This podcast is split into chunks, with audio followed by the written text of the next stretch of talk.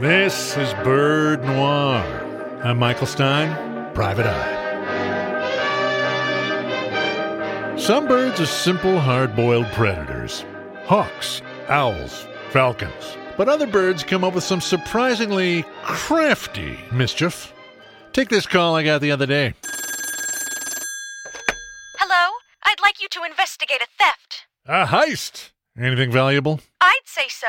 My precious Pomeranian's fur. A Pomeranian, huh? Those dogs do have nice long hair. She was napping on the patio when a bird snatched some loose fur right off her back. What could a bird want with dog fur?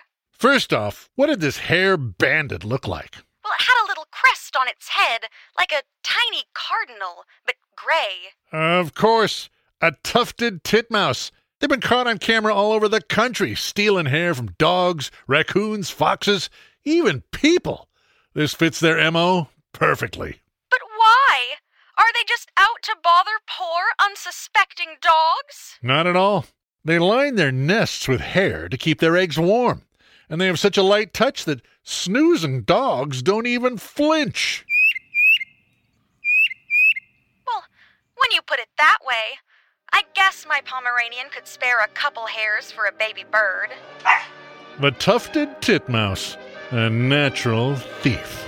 Learn more about the bird world's con artists on our website, birdnote.org. I'm Private Eye, Michael Stein.